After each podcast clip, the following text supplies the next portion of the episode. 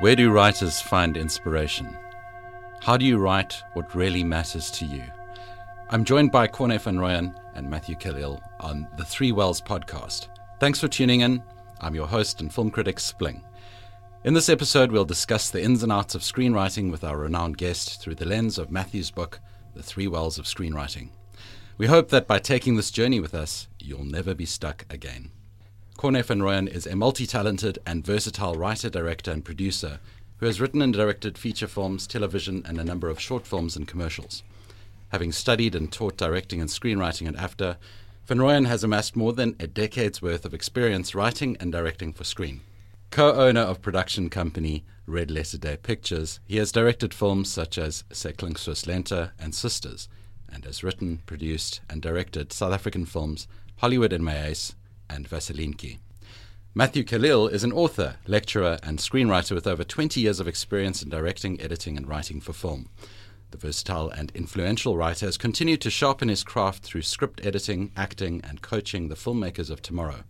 His inspirational and empowering new book, The Three Wells of Screenwriting, offers a fresh perspective and cross section of his broad and deep understanding of film when it comes to the writing process. Over to you, Matthew. Thanks, Bing. Welcome, Corne. Yeah, thanks. It's amazing to be here. Cool. So I've known Corne for many years now, actually, since Corne was a student. Yeah, yeah Matthew was my lecturer at AFDA. Directing, acting, and writing lecturer. And you are the prime example of the screenwriter of tomorrow. because here you are. exactly. But I've also known Corne for another reason, and I'm going to see if you can guess what the sound is very soft. Eh? It's too soft. You Hang need on. to to include a grind in it. Okay, no. So if you if if they know what what what, what candle wax and curb has in common.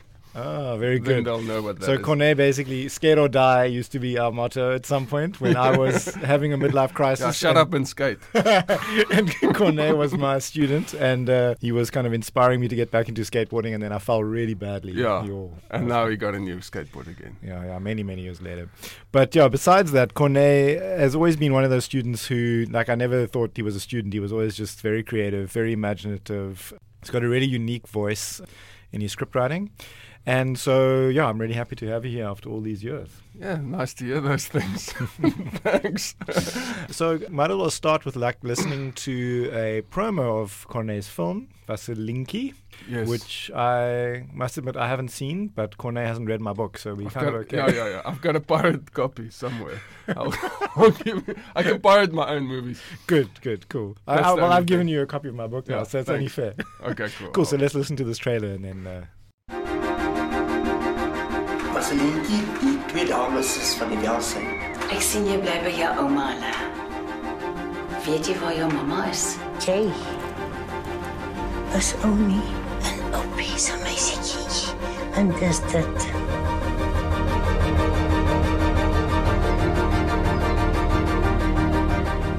Hierdie gebou het verskillende eenhede wat almal presies dieselfde lyk. Jy sal weet hoekom praat jy so hard? Ek maak seker die bed is opgemaak. Skielik. My stiefpa se klere met 'n lighter aan die brand gesteek. Nou, nog nie meer is toe gaan nie, maar is op van. Kom kyk die woning. Is dit moeilik om 'n swart man te wees? Dis moeilik om enige iemand te wees as jy nie weet wie jy is nie. How's it? Ek Stixon.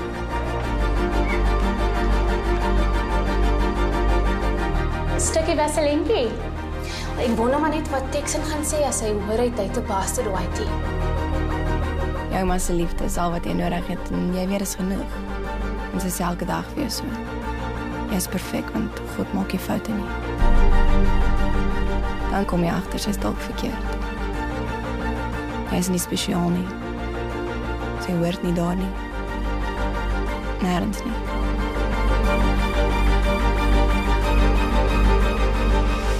Met jou het God 'n fout gemaak. Cool. That sounds really dramatic. Love it. For those of you who are not South African listening to this, that's Afrikaans, yes. which is the language that Corne's movies often are in. What did it feel like to listen to that again?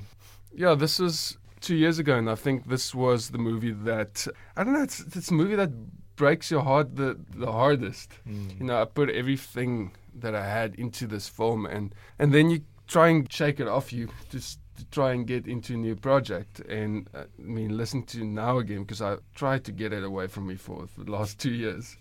kind of brings back a lot of emotions and yeah, you have to fight so hard to just maintain the voice of the film and my own voice. Mm-hmm. And that's the hardest thing, I think, when you have a film that is trying to have its own unique voice.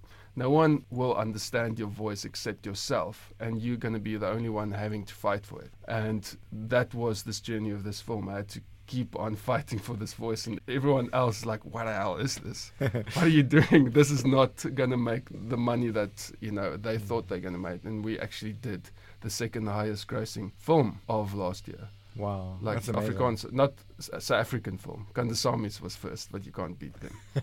That's very cool, though. You know, I think when I'm watching the trailer, actually, I can see your voice come through immediately, even in the trailer. And i have known you for a long time. So, what I find really fascinating about this, and maybe we can talk about this a bit, is so it was based on a book, I think. It was an, adap- an adaptation, adaptation from the book. Yeah. So in terms of the three wells of screenwriting, that's like an external source as well. It's another thing. Mm. But still, you as writer and director, what was it like for you to take some of your own memories and put them into that external sources? Did that sort of happen? What was the creative process of adaptation? How did you get your voice into someone else's voice? You always have to when you when you adapt something, you've got to look on where do you relate and what do you so passionately feel connected to.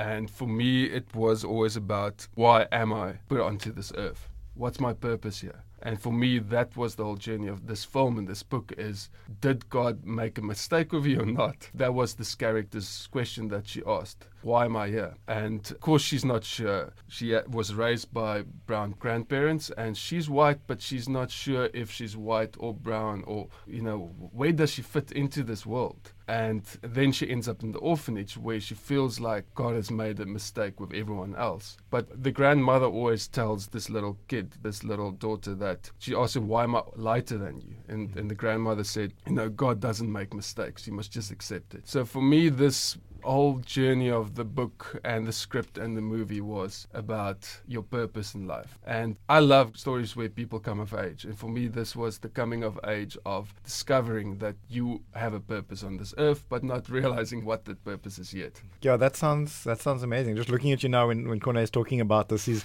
he's looking like he's really been on a journey here of self discovery through writing yeah, through doing this That's what I'm saying. It, it, it, you go quite deep into this and then it's inside of you for so long and when you have to see the film and deal with actually what you've shot and created you've been confronted with a lot of things to maybe try and you know you doubt your voice is this what you you wanted to say at the end? But you've got to keep believing that one thing that you believed in in the book that comes out. Wow. Because if you don't have that it's gonna you know it's gonna be tough. So when you read the book was there something in the book that sort of resonated with you corne the moment i finished film school i read the book and I realized I would love to tell a story like this one day, but I was afraid to tell a story that dealing with so many relevant things at the moment. So Africa, and it's it's quite hardcore. It's race and it's prostitution and it's drugs and abuse and all that. And I felt like I needed more experience to tell the story. But the story again, it was why am I making movies? I make movies because I want to have a purpose in this life, and this book felt like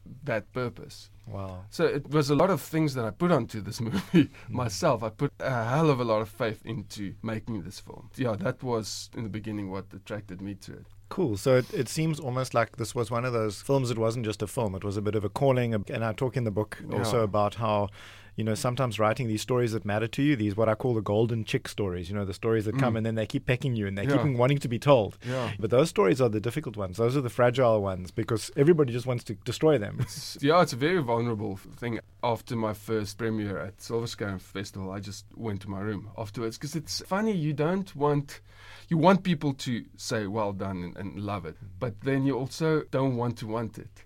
you don't want to. You go out and then you look at people and you want them to say amazing, but I hate that feeling of needing approval from people. So I just go to my room and in terms of the actual kind of physical rewriting process, you rewrote it with the writer of the book? Is no, right? my, my wife. Okay. What was that? How long did that process take? And what did you do? I mean, I know, like, for example, the Coen brothers, when they read it, No Country for Old Men, the mm. one read the book and the other one literally wrote what was in the book. What was the physical process of rewriting it? What did it look like? It helps to write with my wife. She's also a director and a writer. I wrote the book. I was connected to the story. She didn't read the book at all. I think even till today she hasn't read the book. So that helped giving a, a big mm. perspective. She was also used to that whole hostel lifestyle that is almost like an orphanage, all these girls living together in one room. So she's put a lot of experiences to that, the female version of that. Because yeah. I was, I mean, I'm a suburban kid, used to big families, but mm. not living in rooms of a lot of people. So that helped a hell of a that lot. That explains a lot because when I when I saw even the trailer, I was like, this Koshuis stuff, the the hostel stuff, mm. seemed to be drawn from life, from yes. life experience. Yeah. So it was drawn from your wife's memory well. Basically. Yes, exactly.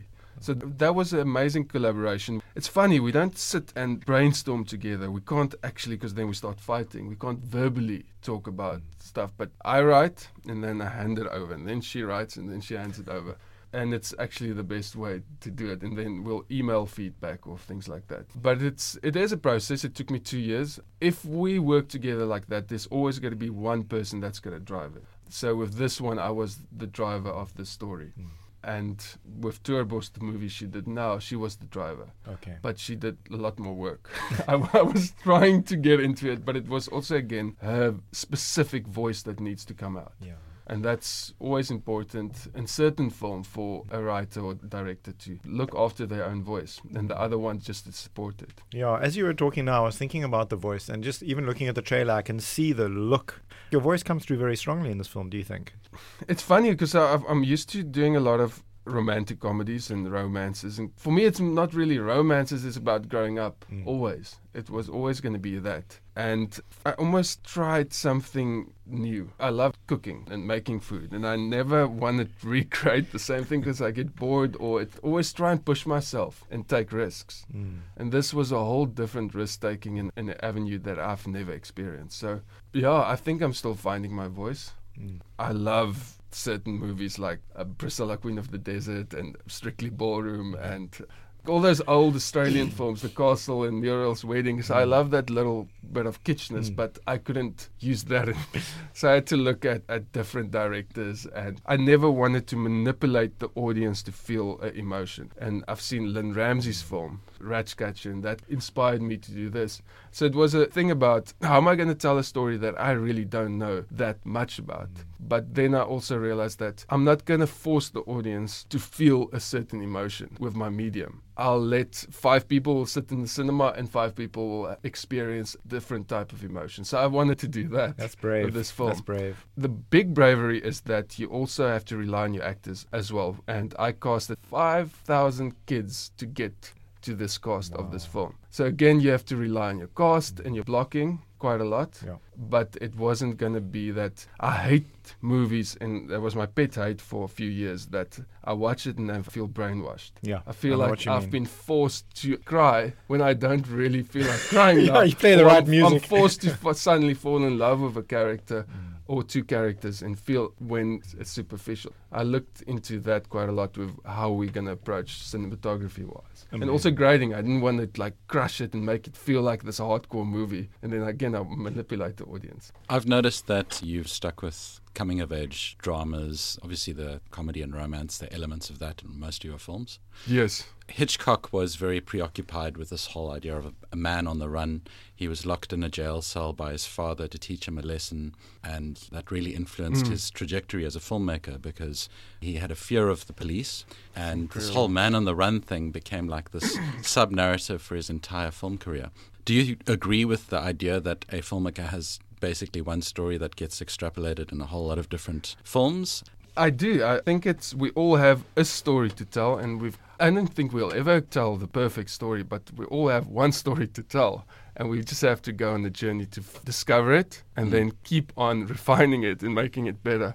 And for me, it is a lot to do with my childhood. Growing up in a big family, realizing who you are, discovering your strengths, all that stuff, school, the first time I wrote was from right to left, and people kind of sent me around school. And I thought it was because my work is amazing, but they sent me around to laugh at me. So there's a lot of mm. things about I want I felt a little bit done in when I was a kid.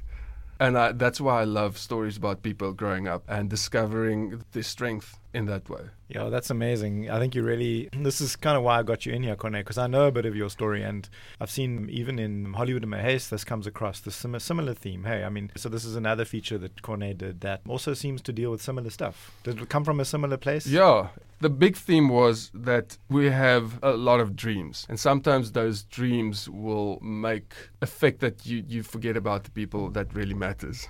so you chase your dream so heavily. You know, in school, I was wanted to be a skateboarder, and after it, I wanted to be a filmmaker. But you kind of forget about the people that really matter because you keep on chasing this dream. So that was m- my whole f- discovery of filmmaking. Later on, getting married, and I only made Hollywood Maze once I got married. Amazing. And then it all started making sense because I've keep on writing that film for 10 years. Every year I wrote a draft and wrote a draft, and suddenly it just kicked into place.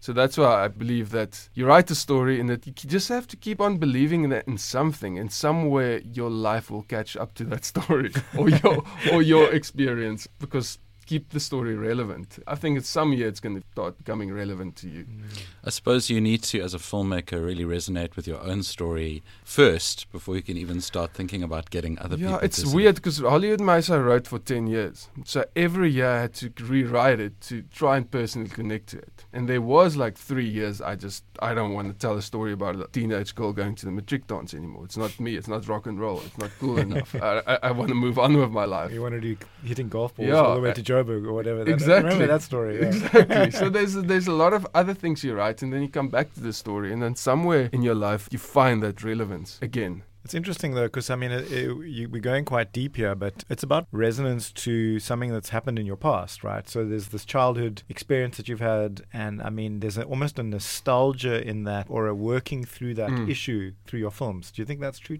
It's funny thinking about your issues when when you were younger now and thinking about my filmmaking. But it is true. A chef once said to me, you know, the reason why he cooked is because he was never fed when he was young by his mother.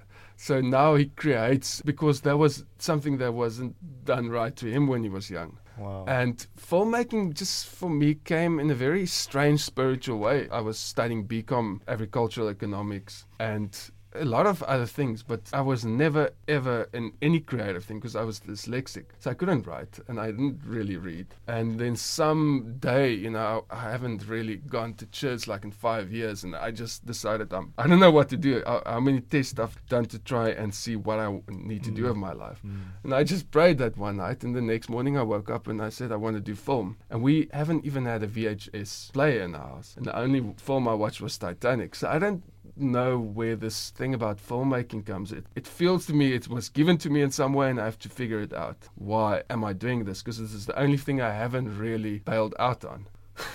that I've done. Um, I've, I've kept going for like 25 years now, and it's like I've never wanted to do anything else.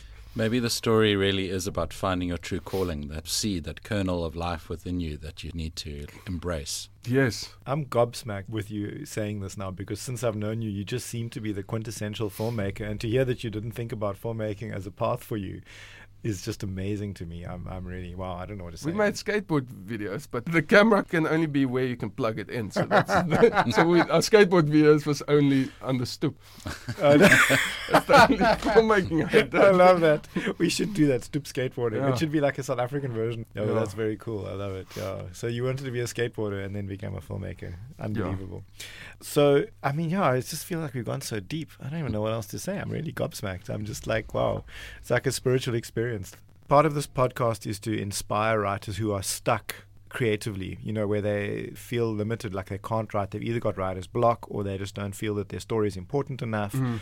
So, something I like asking everyone on the show is what advice would you give to writers who are stuck or potential writers who want to tell a story but just feel they can't? I mean, I'm going through it now. It's and, and I go through it every year. So it's a, a process. The only advice is that it happens. It is part of the process. You have to just get through it. If someone gives me advice to get out of it, I don't want to listen. You'll find a way to get out of it, but it is part of the process.